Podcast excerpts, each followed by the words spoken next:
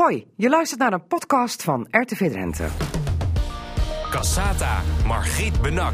Het is zaterdag 2 februari 2019. Goedemiddag allemaal, dit is Cassata aflevering 1041. Met straks een debat over het Azo AZC in Hoogeveen, waar van alles mis mee is. Oud-PvdA-politicus Bert Middel, die heeft een autobiografie geschreven. Och, wat een moeilijk woord. En die heet Die meneer is van ons. Het radioforum bespreekt het nieuws van deze week. En met het oog op de Provinciale Statenverkiezingen is de speciale tafelgast vandaag lijsttrekker Douwe Oosterveen van Sterk Lokaal. Cassata, Margriet Benak. Radio Drenthe. Ja, het Azo AZC in Hoogeveen. Zo is de naam in de volksmond, maar officieel moet ik netjes zeggen, de extra beveiligde toezichtlocatie voor asielzoekers met crimineel of asociaal gedrag. Daar is volgens een rapport van de Inspectie Justitie en Veiligheid van alles mis mee. De VVD in Hoogeveen wil er een extra raadsdebat over. En over de zin of onzin ervan praat ik straks met VVD-raadslid Mark Strolenberg en CDA-fractievoorzitter Erik Jan Kreuzen. Welkom hier alvast in Cassata. Want we gaan altijd eerst naar de speciale tafelgast van vandaag en dat is met het oog op de Provinciale Statenverkiezingen weer een lijsttrekker. Want zoals u weet, op 20 maart moeten we met z'n allen Kunt u, ja, moet eens dwangen, kunt u naar de stembus om de statenleden weer te kiezen. En daarom is vandaag de voorman van Sterk Lokaal hier en dat is Douwe Oosterveen. Welkom. Dank. Het was een beetje iets van op verkeerde been gezet, want we waren bij de presentatie van de lijsttrekkers in het provinciehuis. En vol verwachting klopt ons hart van de lijsttrekkers die daar aanwezig waren, 14 stuks. En ik dacht dat M.E. van der Ham het podium zou beklimmen. En daar was Douwe Oosterveen ineens als een duveltje uit een doosje. Leg uit. Zelfs Margriet Benak is niet altijd helemaal geïnformeerd, nee, begrijp ik.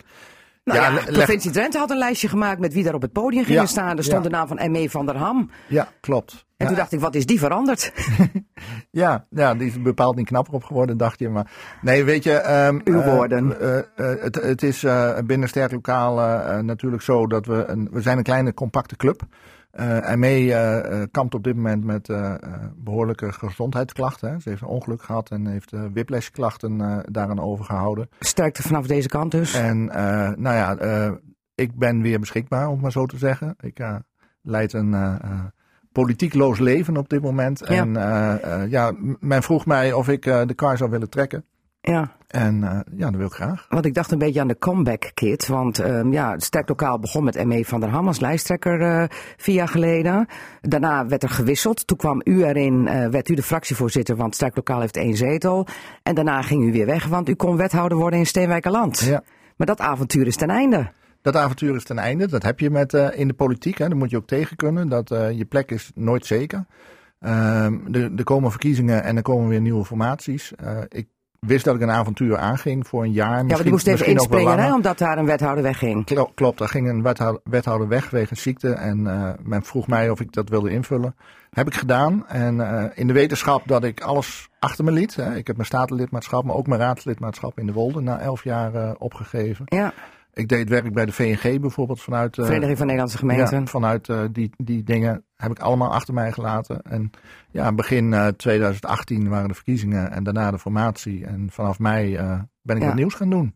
Blanco was het dan voor u politiek gezien. Ja. Maar toen kwam er een wethouderspost vrij van gemeentebelangen in De Wolden. Want Jan de Kater die ging buurten in Hardenberg. Toen dacht ik, goh, die Douwe Oosterveen, die heeft toch wat vlieguurtjes gemaakt in Steenwijkerland. Ja.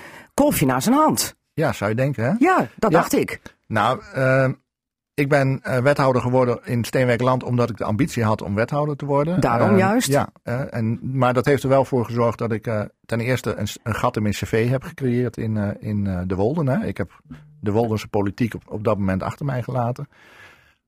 Ik ben na mijn wethouderschap een onderneming begonnen, samen met nog iemand. En dat schept ook voor mij een verplichting natuurlijk richting die persoon. Hè. Die heeft ook haar werk opgegeven om samen met mij te gaan ondernemen. En dan kun je niet zomaar een stekker uittrekken. Dus het was niet zo van, goh, Jan gaat weg, Douwe erin fietsen. Nee, het was geen appeltje eitje, zeker niet. Nee. Ik heb er natuurlijk wel over nagedacht, hè, als je die ambitie hebt. En ik heb er ook met mijn compagnon over gesproken, maar uiteindelijk besloten om de vraag is niet geweest, maar ik zou het ook niet gedaan. De vraag is ook niet geweest? Nee, maar ik zou het ook niet gedaan hebben. Oké, dus waar heb ik het dan eigenlijk over? Hè? Maar ik dacht aan u. Ik denk van, goh, wethouder geweest. Heeft er al aan kunnen ruiken. Ik wist dat u de ambitie had en toch werd het hem niet. Goed, nu weer voor Sterk Lokaal op de bühne. De lijsttrekker.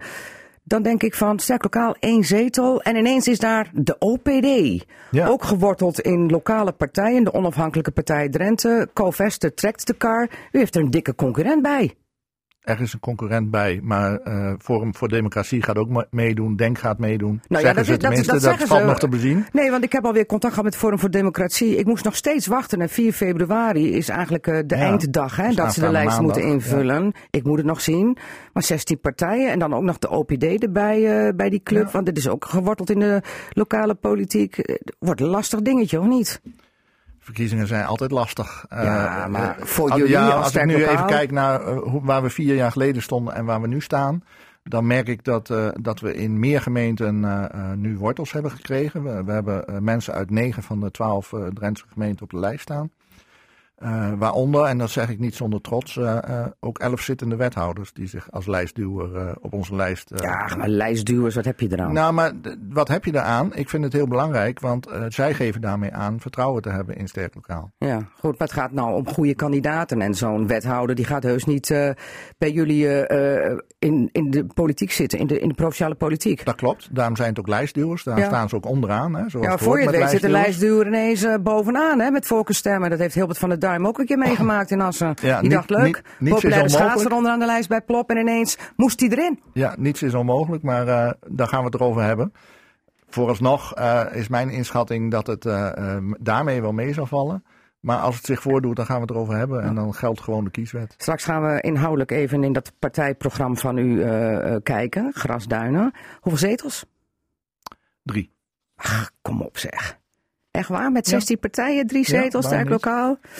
Nou ja, goed, we gaan het zien. We gaan straks nog eens even kijken waar u die 3 dan aan te danken zou moeten hebben met partijinhoudelijke punten. Want we gaan het eens even hebben over het Azo AZC in Hoogeveen.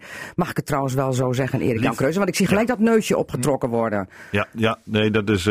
Ik had me ook voorgenomen om daar wat van te gaan zeggen, dus bedankt voor de uitnodiging. Maar ik zou zeggen de AZO-afdeling van het AZC. Want nu zeg je eigenlijk dat het hele AZC een AZO-gebeuren is. Ja. En dat is volgens mij niet waar. Ik bedoel, ik probeer hem...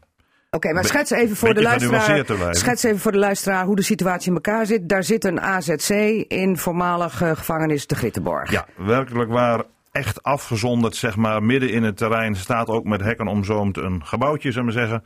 Ja. Als ik even spiek zitten daar 28 tweepersoonskamers in met een recreatie, eetzaal, bla bla bla. Ja. In ieder geval, het is een aparte afgeschermde omgeving. Aparte afdeling, een extra beveiligde toezichtlocatie, EBTL. Ja. Waarbij beveiligd natuurlijk weer een apart woord is, want het is niet helemaal zeg maar op slot. Dus, het is meer begeleiding. Oké, maar Mark Strolenberg, daar zit zo'n afdeling midden in het AZC.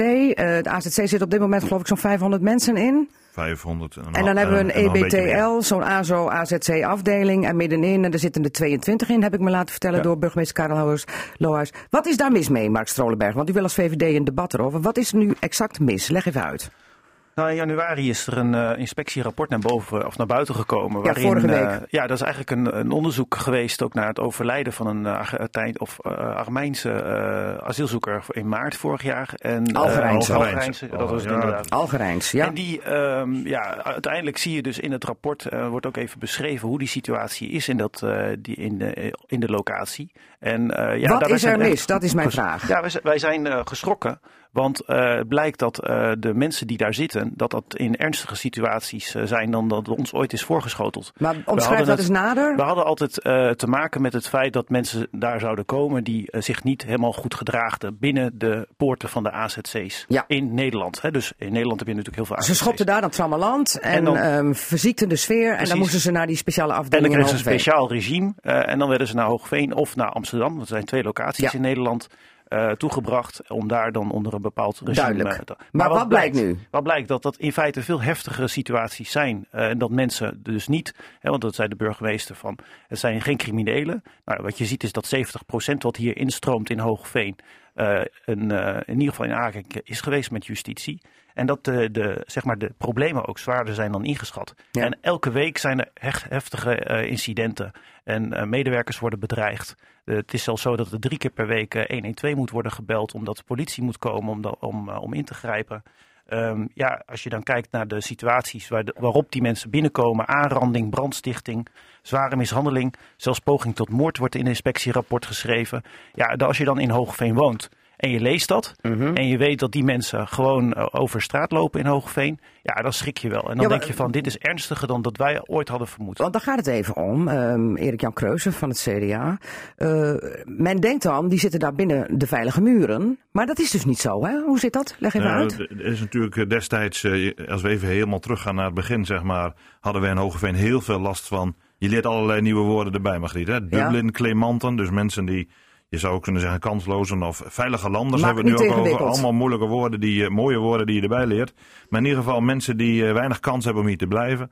En, dat zijn vooral asielzoekers uit de Noord-Afrikaanse landen, zeg ik dan even.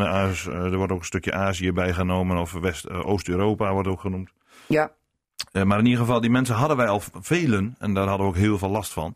Die zaten al in het gewone AZC.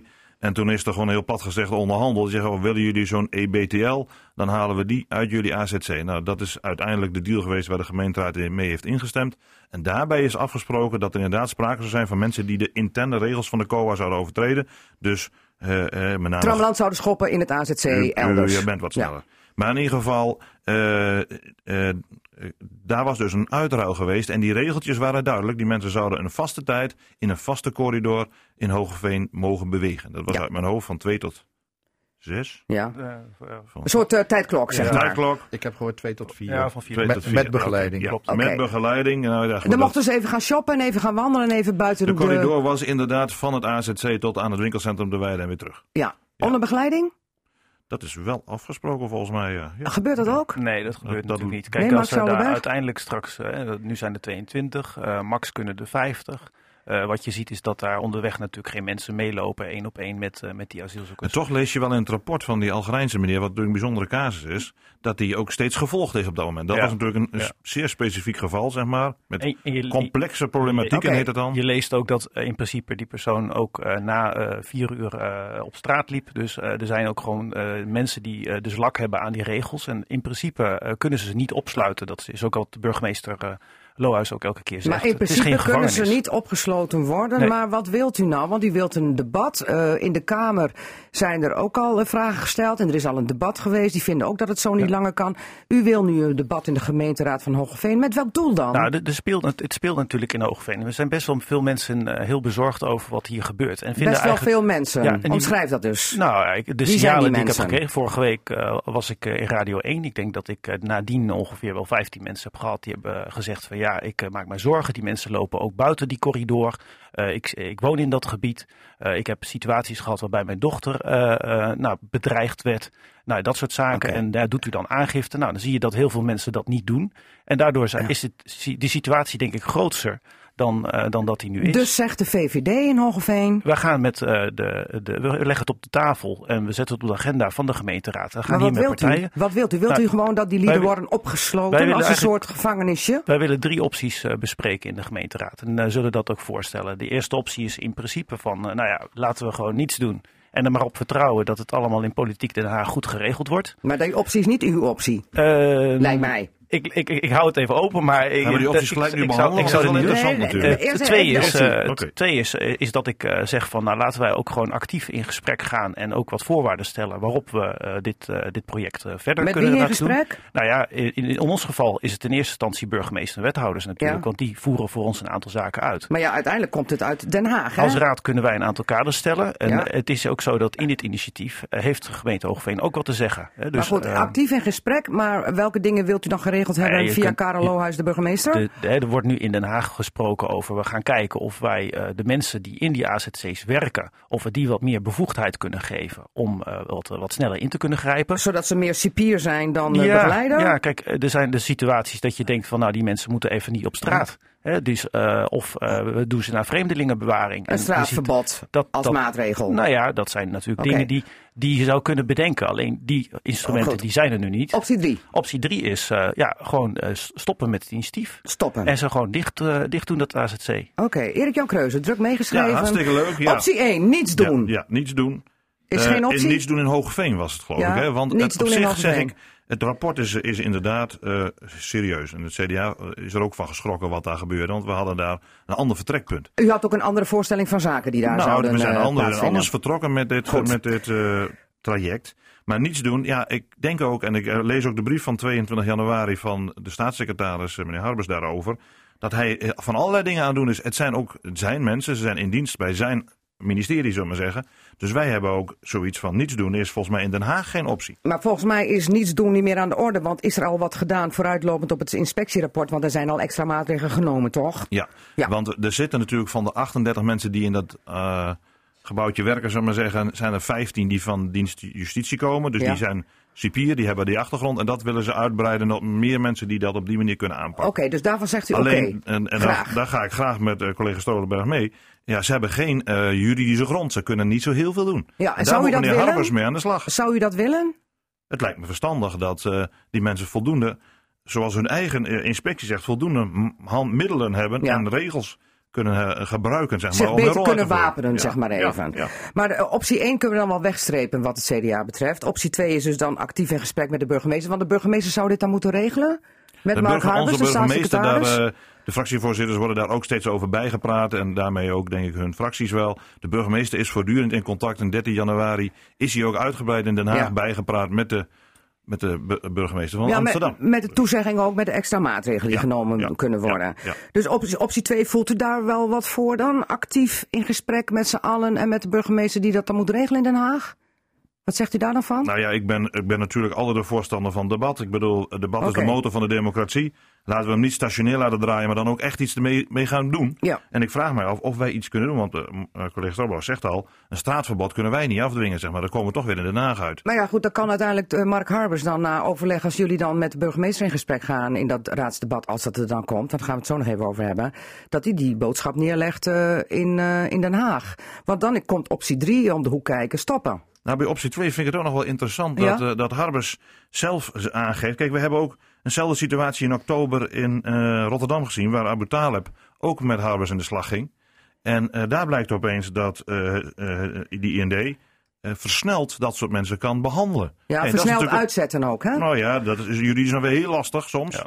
He, want als ze naar Marokko moeten, dan willen ze het daar niet hebben. Dus dat is uitermate lastig. En zo kunnen we nog meer landen bij langs. Maar Aboutaleb heeft ook gezegd, ik wil ze niet meer in het AZC in Rotterdam hebben. Dan moeten ze ergens terecht. Dus waar komen ze dan? Dus dan zou je ze kunnen zien in Hoogeveen of in Amsterdam. Nou ja, en dat bedoel ik. En daar zorgen ze juist weer voor ellende. Optie 3 dus, stoppen. Maar mijn vraag was dus, van waarom gaat meneer Harbers die versnelde uitzetting, die versnelde IND-procedures niet in Hoogeveen toepassen, zodat die 22 zo snel mogelijk weg zijn, vreemdelingenbewaring, zeg maar waar ze naartoe moeten. Weg ermee. Die moeten ergens heen. Als dat er niet meer opgelost kan worden, dan heb ik dat het liefst. Dan in plaats van in de EBTL, de extra beveiligde toezichtlocatie. Die EBTL is natuurlijk aan alle kanten in de uitzetlocatie, want die is er ook nog steeds, hè?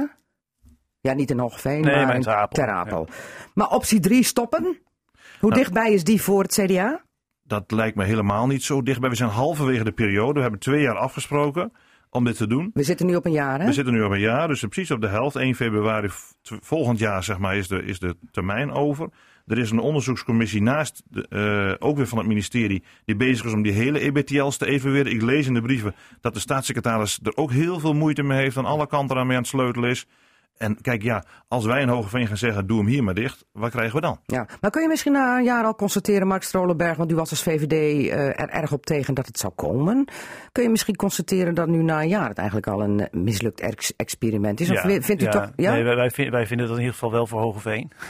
En ik denk ook, als je kijkt ook naar wat het kost. Hè? Dus u zegt stoppen? Nou, nee, kijk, weet je, ik denk dat je het gesprek moet je openhouden. Kijk, je moet ook kijken naar de realiteit. Hè? Dus die mensen, en dat schijnt toch ook echt wel een probleem te zijn, kun je dus niet zo even 1, 2, 3 terugsturen naar hun land. Nee. Want het liefste zou ik dat gewoon doen. Ja. Het is echt krankzinnig dat je dit soort specifieke inrichtingen moet hebben om die mensen op te vangen. Als je dan ook nog weet dat de vestiging Hoogeveen en Amsterdam samen ongeveer 9 miljoen euro per jaar kost. En dat je daar maximaal dus bezetting hebt van 100 personen in een jaar totaal samen. Ja, dat is natuurlijk krankzinnige bedragen. Ik bedoel, dat kunnen wij in Nederland wel. We moeten wel even goed opletten, als ik even onderbreken mag. Het is een debatje, hè? Dat er die 9 miljoen is dan voor de hele setting. Hè? Want jullie schrijven ook als VVD dat er 70% van de bewoners van het huidige AZC crimineel verleden heeft. We moeten wel even goed op de feiten letten. Ja, we hebben het hier over de EBTL, de kosten van de EBTL klopt. En de criminaliteit maar die daaromheen. Die 9 miljoen is dus in principe voor de EBTL-experimenten. Dat kost het per jaar. En dat betaalt Den Haag, hè, trouwens. Ja, dat betaalt Hoogeveen niet. Dat is zo. En goed, maar ik wil even naar een afronding toe. Want u wil graag een extra raadsdebat. Wat moet dat nou toevoegen aan het debat wat al in de Tweede Kamer is geweest en waarvan ook de politiek al heeft gezegd, zo kan het niet langer, het moet anders. Wat voegt u daarna aan toe? Om dat lokaal in Hoogeveen nog eens een keer te doen. Heeft het te maken met de Provinciale Statenverkiezingen die eraan komen om even een puntje te scoren? Ja, en zeker niet. Ook de waterschapsverkiezingen. Dat zit u ook nog bij. Dat de VVD denkt van we gaan eens even een punt scoren. Nee. Dit is politieke actualiteit en daar moet je direct op reageren. En ik denk dat met zo'n rapport kan je niet zeggen dat leggen we onder in de la. Nee. Uiteindelijk is het belangrijk, denk ik, dat wij misschien wel gewoon gaan zeggen, nu die afspraken. Ja. En als die niet komen, gooi hem dicht. Dus wij kunnen wel druk op de zaak zetten. Okay. En ik zou denk ik, op het moment dat ik niet een echt heel bevredigend debat krijg, of dat we een goede uitkomst hebben. En we zijn als gemeenteraad in Hoogeveen, zijn wij het hoogste orgaan. Dus wij kunnen gewoon ons college op pad sturen naar Den Haag. Ja. Met een duidelijke boodschap. En om zaken en met ons te doen. En ook een termijn van dan moet het geregeld zijn. En wat is die termijn dan, wat de VVD betreft? Nou ja, wat mij betreft moet er gewoon binnen een periode van een maand, wat mij betreft, een oplossing zijn. Goed. Want het is nu echt. Goed. Volgende week komt er waarschijnlijk ook een rapport naar buiten van de OR, van de personeel. En wat je gewoon ziet, is er op dit moment een soort van Russisch roulette wordt gespeeld. Want die mensen die daar zijn, ja, die werken nu niet in de veilige omstandigheden. We moeten naar een afronding toe. U wil een debat, maar u bent vooralsnog de enige partij die dat debat wil. Gaat het debat door? Ja, nee, we hebben al steun. Dus, in ieder geval met SGP. En ik ga ervan uit dat gemeentebelangen. Er is nog maar eentje, hè? Dan moeten twee partijen gemeentebelangen ook gaat steunen. Omdat zij nou vorige week ook hebben gezegd dat zij voor sluiting zelfs zijn. Dus die gaan zelfs nog een stapje verder. Die hebben al voor optie 3 gekozen. Dus, dat verbaast mij.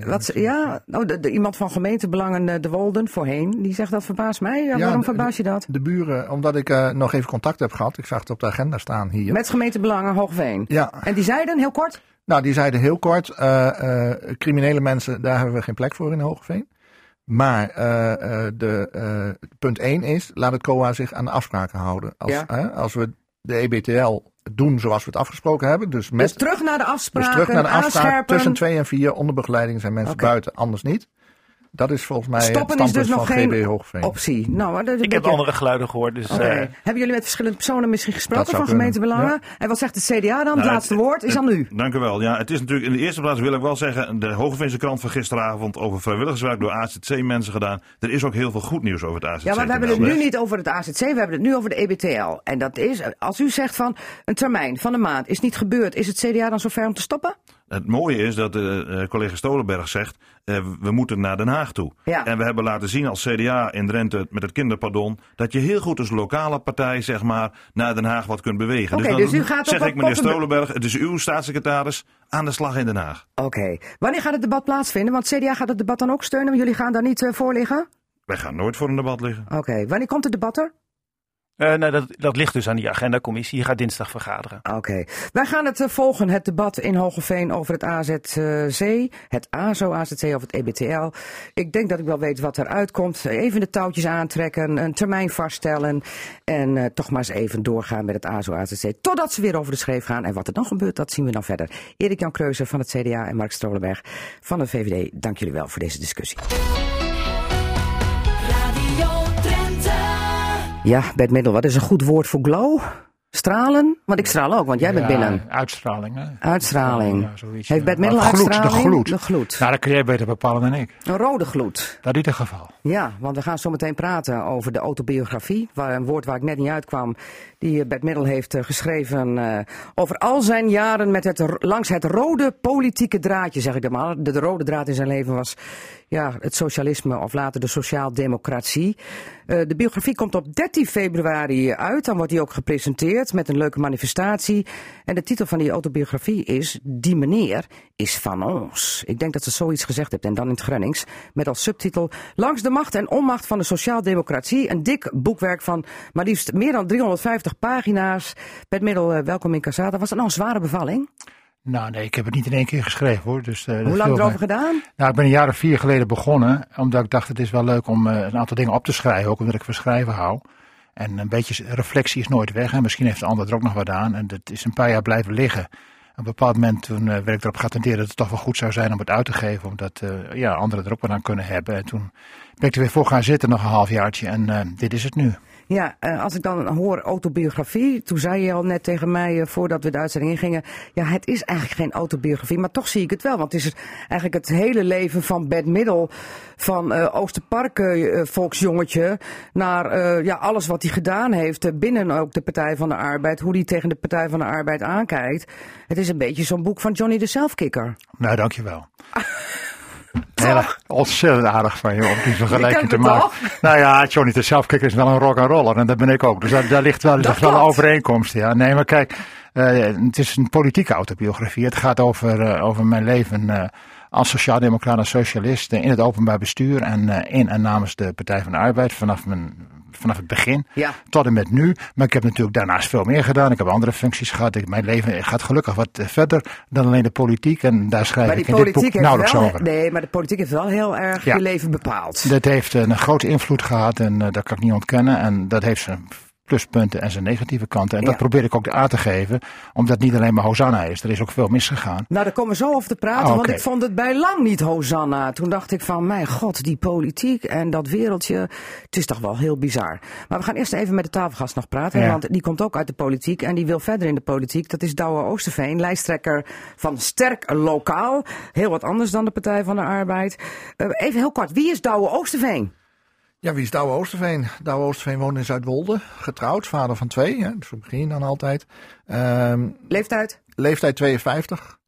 Dank ik je. Moet u tegen u zeggen. Ja, ja. Oh nee, je bent jonger dan ik. Volgens mij ben je, we schelen bijna een jaar hè? Ja, op een dag, geloof ik. Ja. Maar eigenlijk al vanaf kindsbeen betrokken of geïnteresseerd geweest in politiek. Welke kleur eigenlijk buiten gemeentebelang? Want gemeentebelang heeft geen kleur. Nou ja, we zijn zeker niet kleurloos. Nee, maar helemaal niet zelfs. En de kleur voor lokale partijen is meestal geel. Hè. Daar moeten we ook maar aan wennen dat er ook een gele politieke stroming is.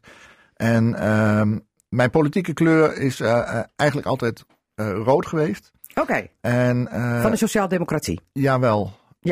Tot mijn toch wel teleurstelling van de laatste jaren in de sociaaldemocratie. Er zit iemand naast je te knikken. Die zie ik ook knikken vanuit mijn ooghoek. En ik schuif wat op naar paars, om maar zo te zeggen. Dus een beetje sociaal-liberaal. Oké. Maar wat is dat met die politiek? Waarom die belangstelling? Dat is al vanaf de middelbare school. Daar leerde ik hoe ons bestel in elkaar zit. En toen dacht ik van, goh, je kunt als je dat wilt enorm veel invloed hebben in je eigen leefomgeving. De gemeenteraad is heel dichtbij. Als het goed is, lokale partijen zijn dichtbij. Ja, nee, maar als je daar moeite voor doet en je sluit je aan bij een partij en je hebt interesse en je wilt ervoor werken, want politiek is ook gewoon, dat zullen mensen misschien niet altijd zo zien, maar donders hard werken. Helemaal als je 40 uur in de week werkt en daarnaast nog 15 uur als raadslid aan de slag bent. Dan kun je echt heel veel bereiken. Ja. Politiek is passie, zegt Bert Middel in zijn boek. Is dat ook bij jou zo? Helemaal mee eens. Ja. Ja. Noem even een paar belangrijke speerpunten. Ik zag dat jullie heel wat asfalt wilden neerpleuren in Drenthe, zeg ik dan even heel plat gezegd. Ja. Verdubbelingen hier, daar en overal. Ja, daar komt het wel op neer. Speerpunten van die verdubbelingen? N34. Ja. En dan niet stukje bij beetje, maar gewoon even doortrekken. Niet wat ze nu willen in Provinciale Staten met 4 van die verbrede vlakken. Nee, gewoon helemaal 4 baans. Niks veranderd ten opzichte van 4 jaar geleden. Wat dat betreft niet. Nee. Je zou kunnen zeggen, met wat nu op stapel staat, is er al een voorzetje gekomen. Maar wat ons betreft is niet genoeg. En we zullen N48 ook verdubbelen. N48, dus eigenlijk de lijn Groningen richting Twente. Ja. Daar moet echt wat gebeuren. En extra asfaltstroken langs de A28 tussen Zwolle en Meppel en Hoogeveen. Zeker, daar loopt het vast. Hè. We hadden gisteren volgens mij nog een staartje in het dagblad over ook plekken waar veel ongelukken gebeuren. Ja. Dus ook dat traject zit daartussen. Bij het knooppunt Langhorst. Ik rijd bijna dagelijks. Het is echt heel druk en er hoeft maar dit te gebeuren en het staat vast. Ja. Wat ons betreft ook door naar de Duitse grens. Dus die corridor A28 en vervolgens A37 echt door naar Duitsland. Zodat, en de achtergrond is goede bereikbaarheid voor Drenthe, om Drenthe een goede woonprovincie te maken, maar ook het economische klimaat toch op peil. Maar dan kun je ook heel snel door Drenthe heel rauzen. Dat kan. Is ook weer een nadeel. Dat kan, maar dat is overal waar een snelweg ligt. Maar je ziet toch dat snelwegen en vroeger waterwegen van oudsher al te leiden dat de bedrijven zich vestigen op goed bereikbare plaatsen. Oké. We gaan straks verder praten, want ik zag dat u in ieder geval als Sterk Lokaal wel wilt dat die 5 miljoen van de provincie voor de ijsbaan in Hoogeveen, dat kan wel wat uitstel hebben, maar er is wel wisselgeld voor nodig. Precies. En ik laat nog even in het midden wat het wisselgeld is, want eerst even nu naar Bert Middel. Dijkgraaf nog van Noorderzeilvest, in de tweede termijn burgemeester geweest, jarenlang Kamerlid geweest, woonachtig te Havelte, nog een poging gedaan om gedeputeerde te worden, maar toen lelijk gewipt. Nou, dat is niet helemaal zo als jij het zegt. Oh. Ik ben niet gewipt. Ja, pootje gelicht. Ze wilde u niet. U was niet aan de beurt. Ik was niet aan de beurt, maar ik was door de Partij van de Arbeid als politiek leider van de PvdA Drenthe aangewezen. We praten nu over de verkiezingen van 1995. Ja, het is een hele tijd geleden, maar het zegt wel iets over de Drentse politieke cultuur, want dat is jaren zo geweest en misschien is het voor een deel nog wel zo. Het ging allemaal niet zo fantastisch met de PvdA destijds. Toen ook al niet, alhoewel we toen meer dan 2 keer zo groot waren als nu in Drenthe. En toen vond men dat er een frisse wind moest waaien. Dus men vroeg mij om niet een ouderwets programma te schrijven, maar een boekje over hoe Drenthe eruit zou kunnen zien. Dat heb ik geschreven. En toen vroeg men mij om lijsttrekker te worden. De leden zijn daar met 75% na een stemming mee akkoord gegaan.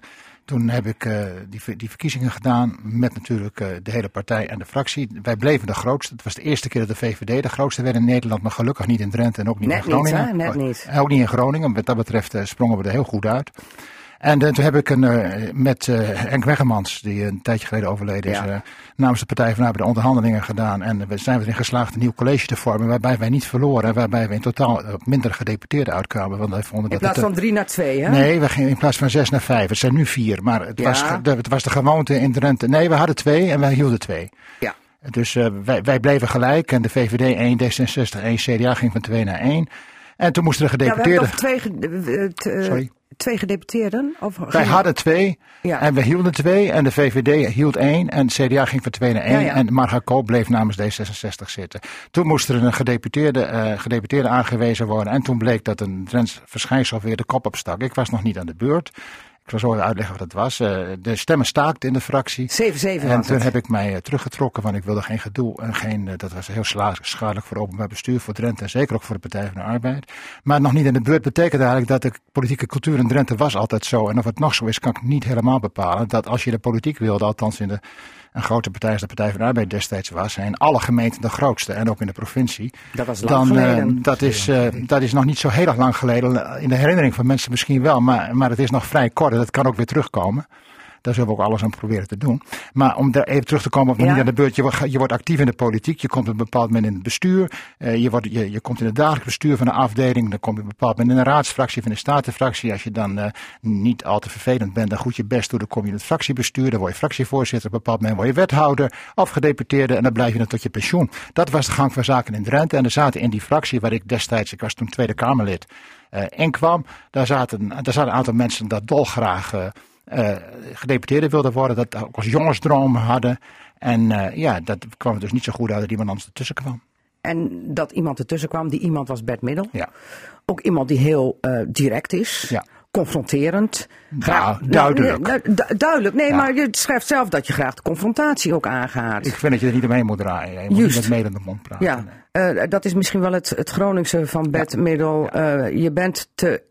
Nee, hoe heet dat? Hoe gaat dat ook alweer? Een Groninger is te eerlijk om aardig te zijn en een Drent is te aardig om eerlijk te zijn. Dat is, en daar komt bij dat een Drent ook niet zo vreselijk voor zegt, maar des te meer denkt. En als hij wat zegt, dan doet hij dat liever in beslotenheid. Ja, en het zijn natuurlijk generalisaties. En die lees ik dan in het boek. Ja, maar je moet ze natuurlijk wel een beetje relativeren. Maar er zit een hele grote kern van waarheid. En ik kan me nog herinneren dat ik toen ik in Drenthe werkte, directeur was van Overzingen de Klenken. Dat was toen een heel groot vormingsscholingscentrum in Havelte en Oosterhesselen. Daar moesten we personeelsvergaderingen hebben. Die waren ook voorgeschreven bij wet. En dan zit je met al die personeelsleden te koffie drinken met wat lekkers erbij om te praten over zaken die het werk aangaan. Dan wordt daar niks gezegd. Nee. Dus dan zeg ik na afloop tegen een van de aanwezigen, een van de dames, waarom zeg je niks? En toen zei ze, dat doet weer wel als je er niet mee bent. Ja, dat las ik. Dat is ook voor de Drentse politiek zo? Dat is voor een deel voor de Drentse politiek ook zo. Want dat ik vooral de PvdA-collega's destijds kwalijk nam op 1 uitzondering na. Die zei gewoon dat hij mij helemaal niet zag zitten, omdat hij vond dat hij zelf gedeputeerde moest worden. Dat was Harm Kuiper. Ooit in de Raad van Assen zitten. Precies, met mij in de Raad van Assen. Ja. Wij zaten samen 8 jaar in de Raad van Assen. Maar dat ze dus nooit dat gewoon tegen mij gezegd hebben. Maar mij wel gewoon op pad stuurden om een college te vormen met succes. En op het moment supreme, toen kreeg ik een dokstot in de rug. En dat is natuurlijk ja, wat achterbaks. En dat is een manier van doen die mij niet zozeer aanspreekt. Maar ja, aan de andere kant, een Drent vergeet nooit. Dus wat er gebeurd is nadat de PvdA echt misnoeg heeft uitgesproken over het optreden van deze mensen. Na de volgende verkiezingen zijn ze niet meer teruggekomen op één uitzondering. Nou, allemaal weg. Die uitzondering? Aliene Bos. Ja, maar uiteindelijk is die wel weg. Aliene Bos was een goede vriendin van u. Ja. Van je, ik mag je zeggen. Een goede vriendin van je, las ik in het boek. Maar daarna ooit nog weer die vriendschap nou, we zijn niet goed gekomen. We zijn on speaking terms, helemaal goede Drentse term te gebruiken. Maar het is niet een goede vriendin gebleven. Omdat je dus ook ziet, en dat is dan een nevenverschijnsel van politiek, dat als je met macht omgaat, en dat geldt voor de een natuurlijk meer dan voor de ander, daar word je in het algemeen geen beter mens van. Dat staat ook op mezelf hoor. Dat is geen verwijt naar anderen. Dus ja, je moet wel blijven relativeren. Maar alle anderen die dus bij de club horen, die mij destijds pootje trachten te lichten, ja, die zijn allemaal verdwenen uit de politiek. Want ik zag de Drent van 7. Ja, en Drent vergeet nooit. Ja. Dus er is afgerekend met deze mensen. Ja, ja. Blij dat die Drent nooit vergeet? Het kan wel zijn voordelen hebben. Alleen je moet natuurlijk niet in wrok blijven hangen. Hè? Maar een geheugen, zeker in de politiek, is nodig. Ja. Alleen bij politici is het vaak zo dat hun olifantengeheugen vooral betrekking heeft op henzelf. En wat over hen gezegd is en door anderen gezegd is. En veel minder op het historisch besef dat nodig is. Wil je goede beslissingen nemen? Als ik net het verhaal hoor van mijn buurman over die verdubbeling. Dan denk ik meteen aan de A37. Hè? Dat was in mijn tijd een punt. Die verdubbeling die er gelukkig doorgekomen is. Maar je ziet vaak in de politiek dat mensen het wiel weer opnieuw uitvinden. Niets weten van de historie. Ook weinig weten van de beginselen. En dat vind ik dan wel heel jammer. Maar dat komt omdat er altijd weer nieuwe komen. Het zijn weer passengers. En die gaan weer opnieuw het wiel uitvinden. Dat is dus heel jammer. Je moet een politieke functie denk ik zien als een soort van tussenstation. Hè? Je moet ook niet te lang blijven hangen.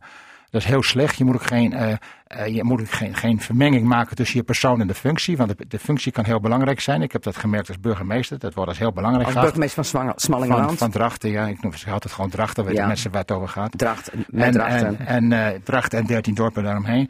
Dus je moet altijd blijven relativeren. Altijd zorgen dat je nuchter blijft. En weet ook dat er na jou weer mensen komen. Niet te lang blijven hangen. 8 jaar in de functie is heel mooi. En dan is het, dan moet je weer wat anders gaan doen. Zullen we even teruggaan naar de biografie? Ja. Ook al maakt Drenthe natuurlijk een belangrijk deel uit van die biografie. Ja, ik heb hier bijna 25 jaar gewoond. Dus ik heb in de 8 jaar in de Raad van Assen gezeten. Statenlid in Drenthe. Vanuit Drenthe. Statenlid was een half jaar, hè? Jawel, maar ik heb wel dus dat hele collegegedoe meegemaakt. En namens Drenthe, vanuit Drenthe als opvolger van Redis de Beek, Tweede Kamerlid. Later nog senator geweest. Maar je noemt Drenthe, politiek gezien, qua avontuur, een intermezzo. Nee, dat zegt Wim Meijer. Ik haal Wim Meijer aan. Die zegt het was een intermezzo dat hij commissaris van de Koningin hier is geweest. Ik vind het juist geen intermezzo.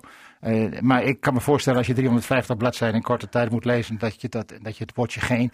Ik ben heel eerlijk, ik ben niet tot de laatste 350 gekomen, want ik had een hele drukke week. Ik had hem maandag gekregen. Het is een dikke pil. Ja, maar het is goed geschreven, denk ik, dus het leest lekker. Zegt hij zelf. Ja, wat moet je anders? Het is niet mijn eerste boek, dus... Maar, nee, zeker niet. Het zoveelste boek al, want politiek handwerken, dat kan ik me nog herinneren. Toen schreef je trouwens ook wel even over de Drentse gebeurtenissen. Ja, maar niet, 40... niet het verhaal van de Staten, hoor. Nee, maar 40 jaar Rode Rozen. Nee, 40 jaar Rozen. Maar dat ging er niet alleen over 40 jaar Partij van de Arbeid in Drenthe, maar vooral ook over de hele context. Dus de hele Drentse cultuur, verschil tussen zand en veen. De machtspositie van de Partij van de Arbeid, die natuurlijk ook vaak leidde tot arrogantie en vervelend gedrag. Ja, maar want daar wil ik even naartoe, want als ik dat boek dan lees, dan gaat het ook vooral over u was socialist, u bent een sociaal-democraat geworden. En dan lees ik toch vaak het partijelite, te grote ego's, het intellect overheerst, vervreemd van de arbeider waar we ooit voor stonden. Ja, klopt, dat is allemaal waar. En allemaal dingen waarvan jij met ledenogen toeziet hoe de partij naar de donder gaat, om even te zeggen. Naar de donder gaat is een groot woord. Nou ja, jullie zitten met 9 kamerzetels, dat is dan nooit zo erg geweest. Nee, daar heb je volstrekt gelijk, dat volstrekt dramatisch is en dat het ook weer gauw anders moet worden. Maar kijk, waar het om gaat is dat natuurlijk het hele politieke constellaties veranderen. Er zijn niet meer zulke grote partijen als vroeger, maar desondanks heeft de politiek een aantal eigenschappen die niet zo best zijn en die treffen om de beurt elke partij. En D66 is al 3 keer uit de dood opgestaan. CDA staat op 13 zetels bij de vorige verkiezingen. De VVD heeft de ene crisis na de andere. Nu zijn wij dus behoorlijk aan de beurt. Ik vraag me af of we er weer bovenop komen. Kijk, sociaaldemocratie blijft altijd nodig. Daar ben ik van overtuigd. Maar of de belichaming van de sociaaldemocratie, dus de huidige Partij van Arbeid, dat ook in de nabije toekomst weer kan oppakken. Ik hoop het. Ik heb mijn twijfels erover. Maar je ziet dus in de politiek dat er elitevorming optreedt. Dat mensen zichzelf te belangrijker gaan vinden. Dat je door macht geen beter mens wordt. Dat je vergeet waar je vandaan komt. Dat zijn allemaal dingen die gebeuren. En daar moet je dus op gecorrigeerd worden. Jij bent dat niet vergeten waar jij vandaan komt? Ik weet waar ik vandaan kom, gelukkig wel. De Oosterparkjongen in Bert Middel is er nog altijd. In ieder geval een jongen uit een arbeidersmilieu die door mocht leren. En dat is ook de aanhef van mijn boek. Ja. Ik was 4 jaar, ik liep met mijn moeder langs het Oosterparkstadion en dan zagen we dus weg. En ik zag overal uit de ramen, dat kan ik me dus echt nog herinneren, mijn eerste herinnering, die plakaten hangen. Ik vroeg aan mijn moeder, wie is die meneer? En een vriendelijke meneer met een snor en een brilletje. En toen zei ze, die meneer is van ons. En later wist ik dus wat eronder stond. Drees, uw vertrouwen waard. Partij van Arbeid, lijst 2. En dat is de verzuiling ten top. Het was een soort rode kerk. Die buurt waar ik woonde, dat was een sociaal-democratische buurt. Dat was de eerste buurt waar sociale woningbouw werd gepleegd in Groningen door de Socialistische Woningbouwvereniging. En het was zoals de katholieken hun eigen, de gereformeerde christelijken hun eigen zuil hadden en de liberalen hadden wij ook. Ja. De rode kerk, dat was mijn jeugd. En dan kun je 2 dingen doen als je dan groter wordt en ouder wordt en gaat nadenken. Dan kun je er vanaf keren, dan kun je er tegen verzetten wat sommige gereformeerd opgevoede schrijvers hebben gedaan. En denk aan Wolkers of Biesheuvel, die gaan zich er dan echt tegen afzetten. Ja. Ik kwam erachter nadat ik mijn HBS-diploma had gehaald, of eigenlijk al tijdens de HBS, dat gewoon mijn richting was. Dus ik werd lid van de Partij van de Arbeid op mijn 17e. En actief. En daar begint het boek mee, want we moeten naar een afronding toe, nu al. Moet de partij even weer naar die poster kijken en zeggen, die meneer is van ons. En even weer terug naar de beginselen waar ooit die partij voor is opgericht. Ja, dat zou inderdaad moeten. En dan in een eigentijds jasje. Kijk, je moet niet in nostalgie vervallen en met heimwee terugkijken naar het verleden. Maar je moet weten waar je vandaan komt. Wij zijn er voor sociale rechtvaardigheid, duurzaamheid, solidariteit en individuele vrijheid. Dat zijn de basisbeginselen van de sociaaldemocratie. En die mogen dus nooit vergeten worden. Wie moet dit boek gaan lezen? Wat 13 februari wordt gepresenteerd in Groningen. Wordt uitgegeven door Passage Uitgeverij. Nou ja, natuurlijk zeg ik iedereen. Maar in ieder geval degene die geïnteresseerd zijn in politiek en openbaar bestuur. En die niet dezelfde fouten willen maken die ik heb gemaakt. Door soms jezelf te overschatten. Tegen allerlei paradoxen aan te lopen. En gewoon een beetje nuchter te blijven. En wat je ook doet, altijd blijven relativeren. Goed. Bert Middel, dankjewel dat je hier was.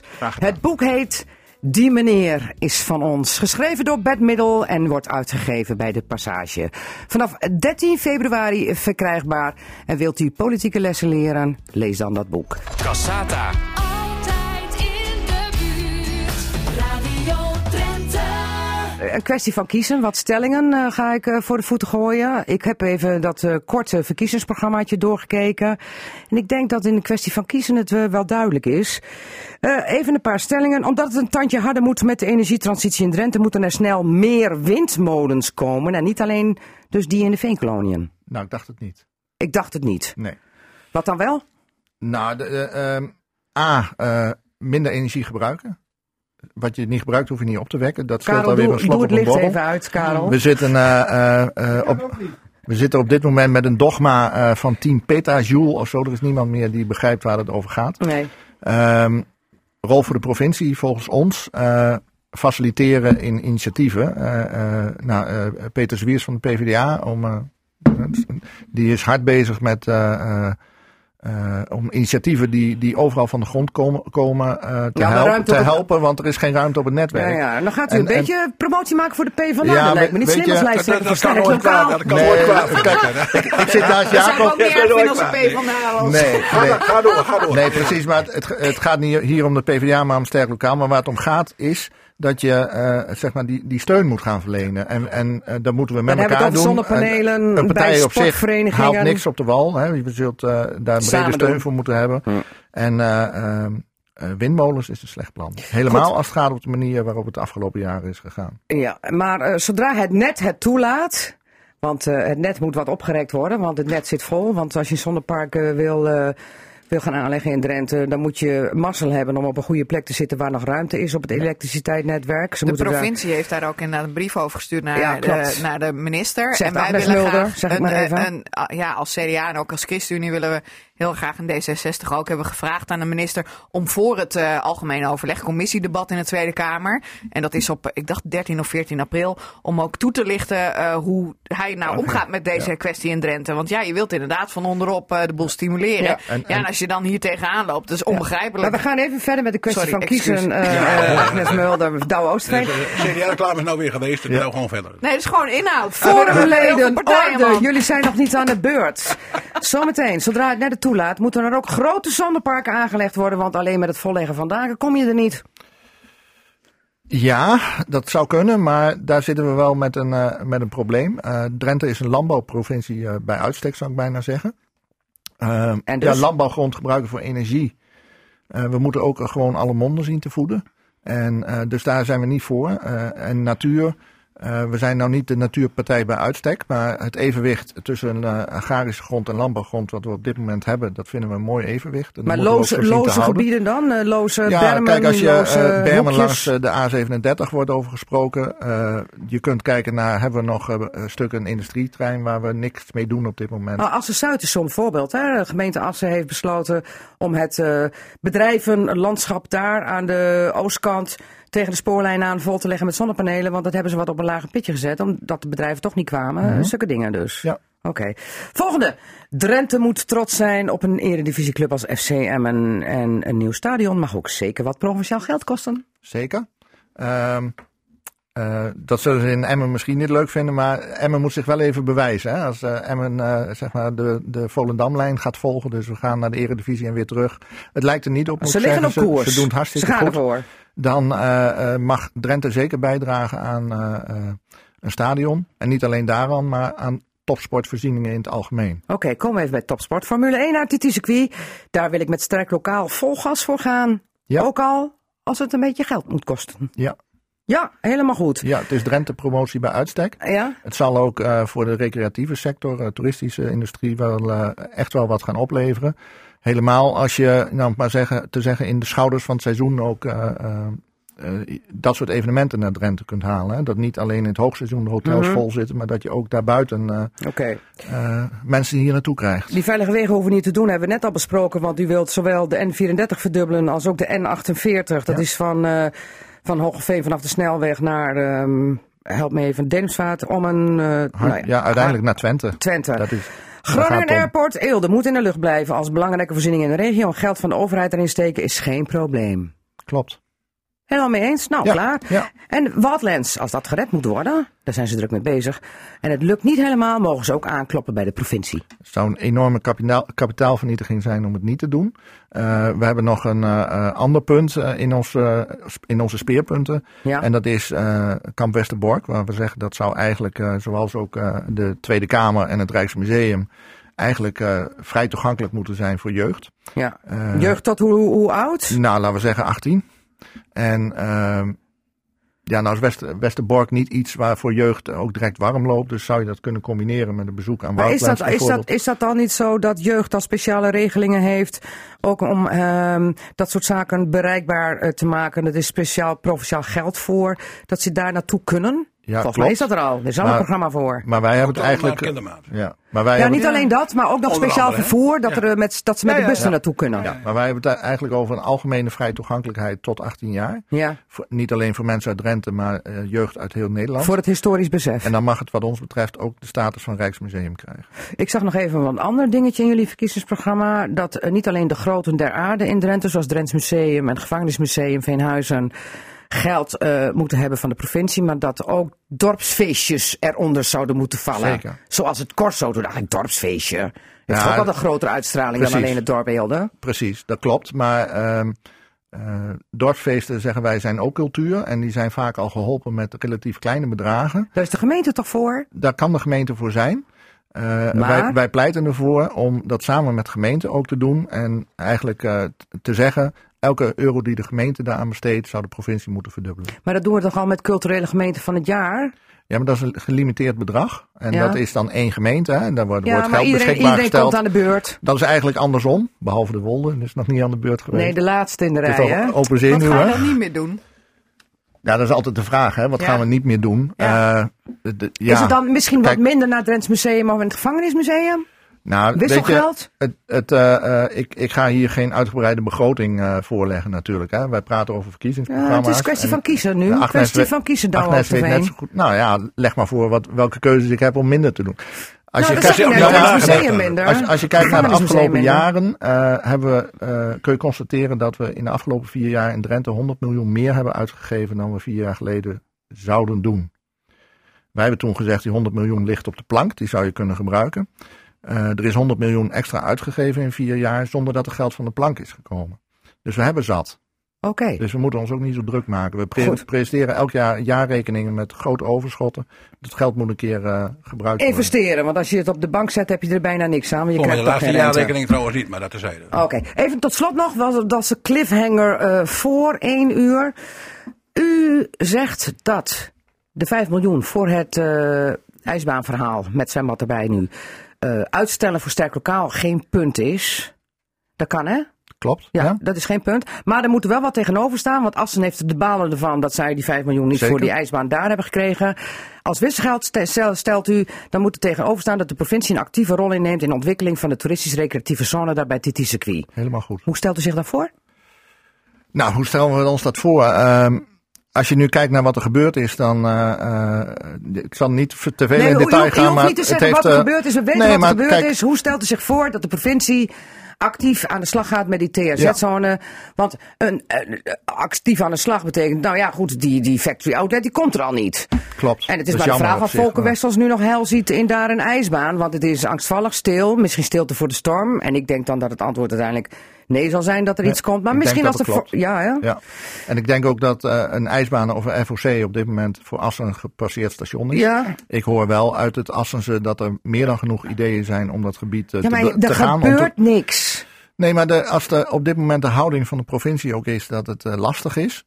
Ja, wat verwachten we dan van Assen? Laat er een nieuw regime komen, dan kan Assen ook vooruit. Oké, een nieuw regime. Bedoelt u nieuwe mensen op het plus bij gedeputeerde staten? Ja, kan altijd. Er zijn verkiezingen aan de orde.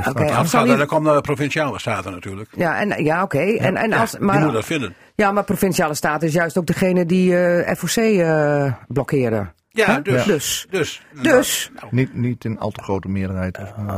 Goed, maar dat maakt niet uit. Het is niet gelukt. Meerderheid, maar het kan kantelen. Maar zal iedereen in het standje zitten? We wachten eerst maar eens even af de Formule 1 hier naartoe komt. En dan zal iedereen daar naartoe komen, omdat je anders... Heb je de kip met de gouden eieren? Formule 1 is wel gaat echt een grote trekker zijn als we dat voor elkaar kunnen krijgen. Goed. Hoogste tijd voor wat anders. Cassata, het radioforum. Ja, en ik hoef ze niet meer te introduceren, dat doe ik zelf wel, want de stemgeluiden zijn al duidelijk hoorbaar geweest. Ze hebben zich alweer overal tegenaan bemoeid. Ja. Jacob Bruintjes, voorzitter van de Partij van de Arbeid in Drenthe, afkomstig uit Borger, en Agnes Mulder, ons lachenbekje uit Assen en CDA-Kamerlid. Ja, Jacob Bruintjes, ik was even benieuwd, want daarom waren we ook wat te laat. Bert Middel en jij kwamen elkaar tegen in het atrium. En toen zei Bert van dat is nog een oude socialist, die Jacob Bruintjes. Die zijn er te weinig volgens Bert, die zijn er bijna niet meer. Lees zijn boek straks. Ja, nou is dat mooi dat hij dat zegt. Ja, ben je erover eens dat hij dat vindt? Nee, daar ben ik helemaal, daar hoef ik niet overheen. Ik kom uit een rood nest en ik... ben al heel lang actief in de sociaaldemocratie, dus dat is niet zo raar dat hij dat zegt. Nee, maar goed, hij heeft wel iets met Drenthe. Wat hem daar is overkomen, dat zit hem nog steeds een beetje dwars. Als een graatje in de keel. Ja. Kun je dat voorstellen? Ja, ik kan me het voorstellen. En als jij nou voorzitter toen was geweest, was het dan niet gebeurd? Oh jee, dat weet ik helemaal niet hoe dat gegaan was. Ik overval je een beetje. Nee, maar ik heb iets van meer afstand dan gevolgd toen we het hebben. Oké, iemand die lijsttrekker wordt. Ja, nee, maar als je het gewoon zakelijk op een rijtje zet. Dan, ik ben zelf ook een aantal keer lijsttrekker geweest, ook al een keer nummer 2. En dat was voor iedereen volstrekt dat hij de wethouderskandidaat was. Daar was ook geen discussie over. En ik ben er ook voorstander van dat je dat ook aan de voorhand aangeeft. Wie van jou is nou degene die op die plekken zou moeten komen? En daar ging het mis. En niet naderhand met elkaar de discussie. Oké, goed. We gaan het hebben over de kwesties. Maar goed, omdat hier nou een Drentse PvdA-voorzitter zit. Ja, en Bert Middel een soort toch wel een beetje... Nou ja, toch altijd een nagevoel overhoudt aan wat hem in Drenthe is overkomen. Wou ik het toch even aankaarten. Het kinderpardon. Het gaat door. Het gaat om. Ruimer. Maar het is nu eens, maar niet weer. Toch? Ja, dat klopt. Dat is wel de insteek. Ja. En je kunt nooit voor de verre toekomst alles al van tevoren weten. Hè? Maar er zijn gewoon echt wel zaken die worden aangepast. Goedkope ruilhandel, zegt GroenLinks. Omdat er dan 250 minder asielzoekers mogen instromen in het land. Wauw. Wat vind je daarvan, Agnes dan? Ja, weet je, vanuit Drenthe is er door heel veel CDA'ers actie gevoerd, ook richting Den Haag. Hè? En nou, daar heb ik wel wat van meegekregen natuurlijk. Ja, de kiem is gelegd in Drenthe. Ja, maar op meer plekken waar CDA'ers actief zijn. En, dat is ook een terugkerend onderwerp bij ons op de congressen. En weet je, het steekt ons natuurlijk allemaal dat er zoveel kinderen zijn die hier al langer in Nederland zijn en dat die dan terug zouden moeten. Hè? En je weet nooit precies wat er met hun ouders los is. Dat zeg ik ook maar even, hè? Want er zijn natuurlijk best wel ouders die, die gedrag hebben vertoond waar ik groot vraagtekens bij heb en waar ook wel die soms een crimineel verleden of erger achtergrond hebben in landen waar wij soms niet alles van weten. Maar laten kinderen dan uiteindelijk niet de dupe zijn van het feit dat het al heel lang duurt voordat er dan in de asielprocedure komen, dat ze van Nederlandsen. Ja, dus die kinderen, al hun zaken en die ouders worden opnieuw beoordeeld. Als echt ouders in het buitenland dingen hebben gedaan die niet door de beugel zijn, dan komen ze ook die kinderen land niet in. Maar ik wil even een slag maken hoor. Want ik heb een paar punten die. Nee, maar heb je nou een fijn gevoel dat het gelukt is? Ik wil niet gewoon het puntenlijstje af. Tuurlijk. Ik vind het hartstikke fijn voor die kinderen dat het gelukt is. Maar ik zie die andere kant ook, hè. Want wij geven die gasvrijheid en soms wordt er ook misbruik van gemaakt. Dat steekt mij ook wel eens. En dan denk ik van, dat moet natuurlijk ook niet. Maar het komt er uiteindelijk op neer dat die commissie van Zwol, die naar die lengte van die procedures kijkt, die komt voor de zomer met een advies. Okay. En dat is wel heel wezenlijk.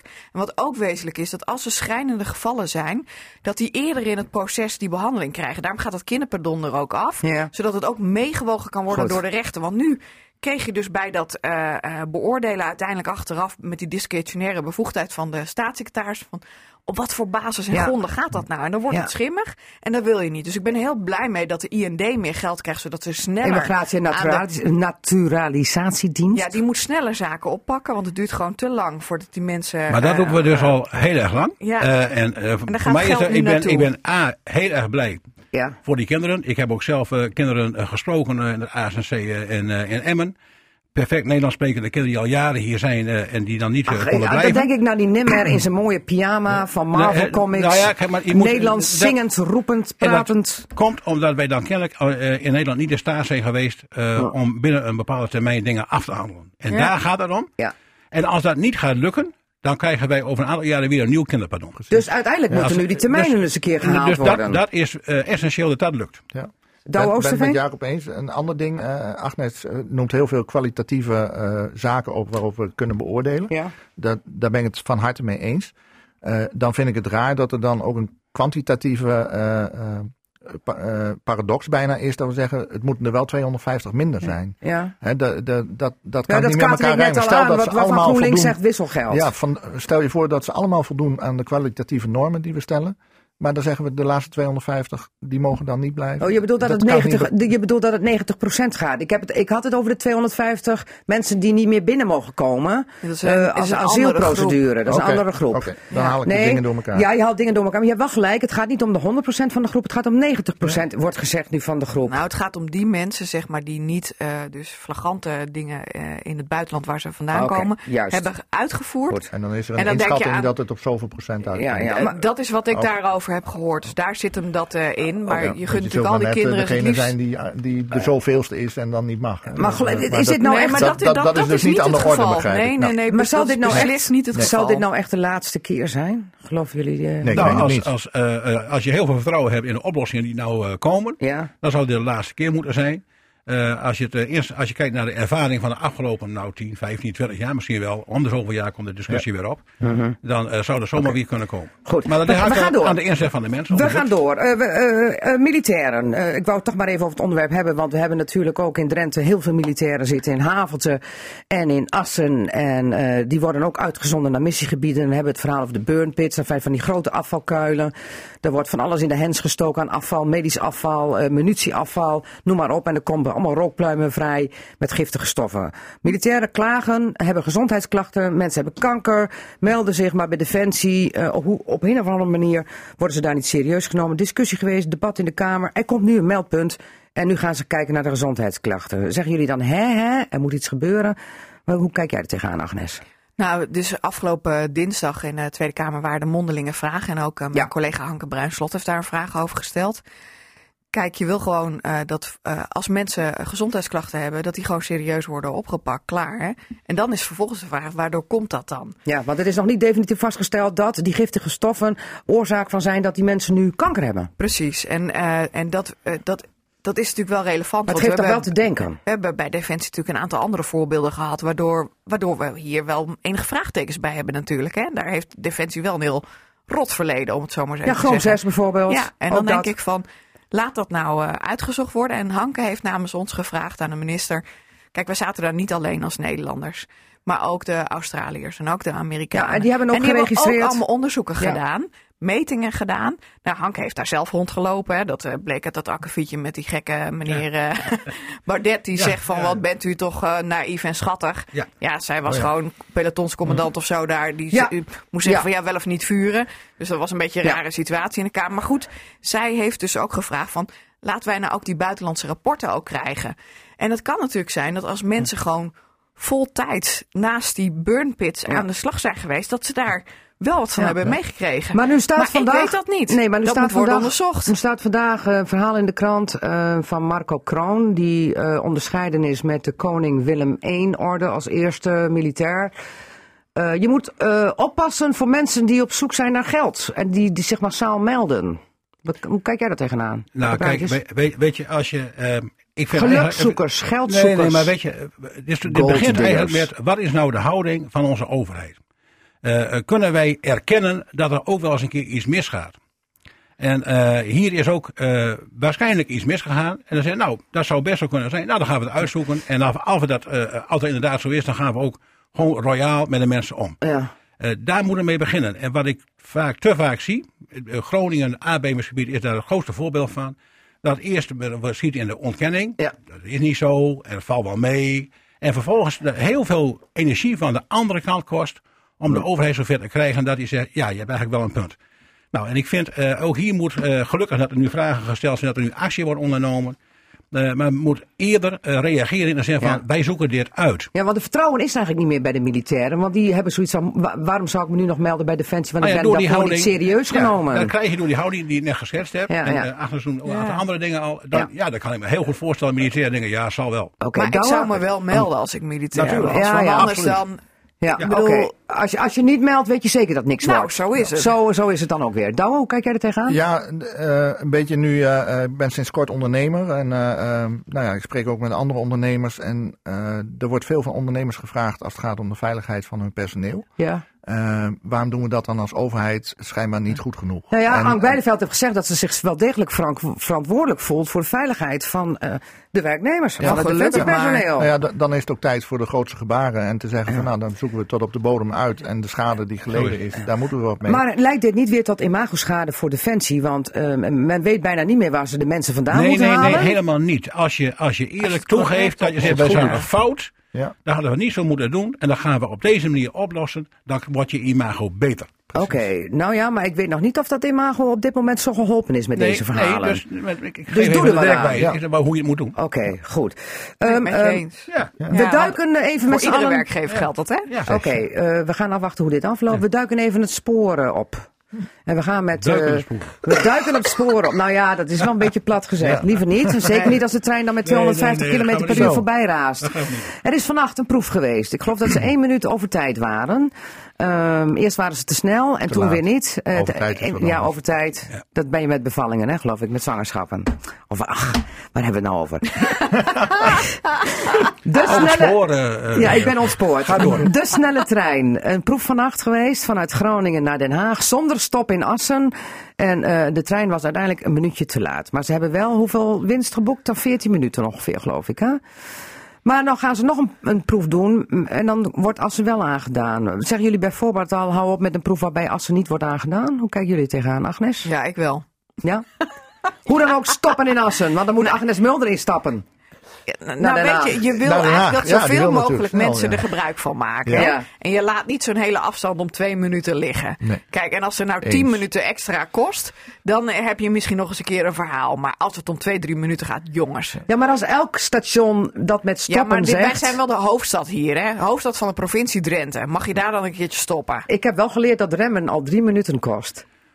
Ja, een trein zet je niet zomaar stil, maar... Als we, en dat moet toch een beetje ook ons doel zijn, hè? We hebben ook klimaatdoelen te halen. Als we mensen naar het openbaar vervoer kunnen krijgen, dan kunnen we daar ook echt slagen maken.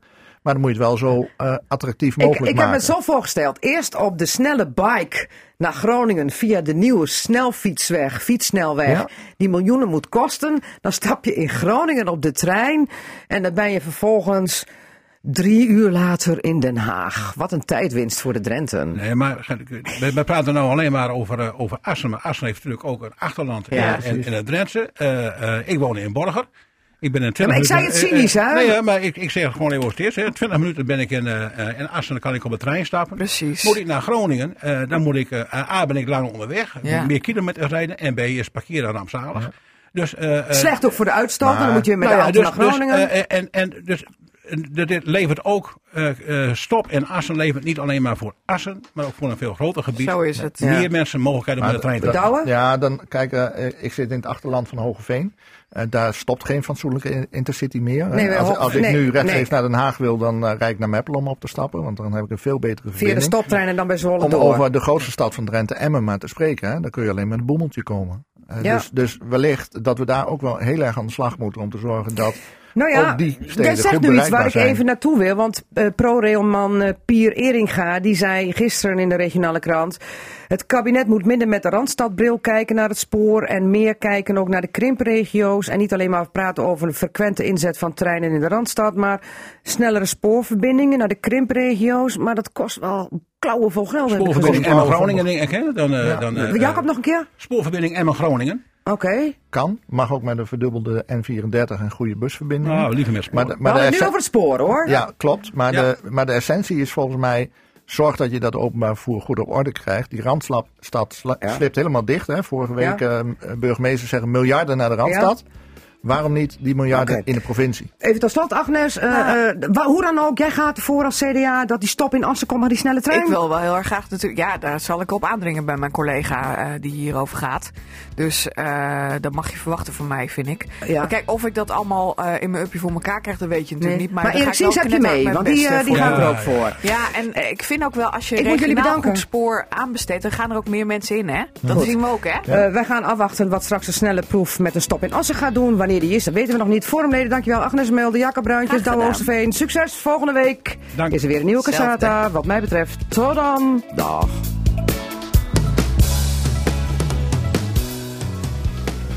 Altijd in de buurt, Radio Drenthe. Je luisterde naar Cassata. Dat is te beluisteren als radioprogramma op zaterdagmiddag, maar sinds kort ook als podcast. Net als het radioprogramma Drenthe Toen. Vond u dit nou interessant? Nee, je... Want iedereen die podcast luistert is jong tegenwoordig, hè? Dus ik moet even overnieuw doen. Outro. Je luisterde naar Cassata. Dat is te beluisteren als radioprogramma op zaterdagmiddag, maar sinds kort ook als podcast. Net als het radioprogramma Drenthe Toen. Vond je dit nou interessant? Geef ons dan 5 sterren en laat je beoordeling achter. En vertel het natuurlijk aan vrienden, familie en collega's. Want daarmee help je ons, zodat we nog meer luisteraars kunnen bereiken. Tot volgende week.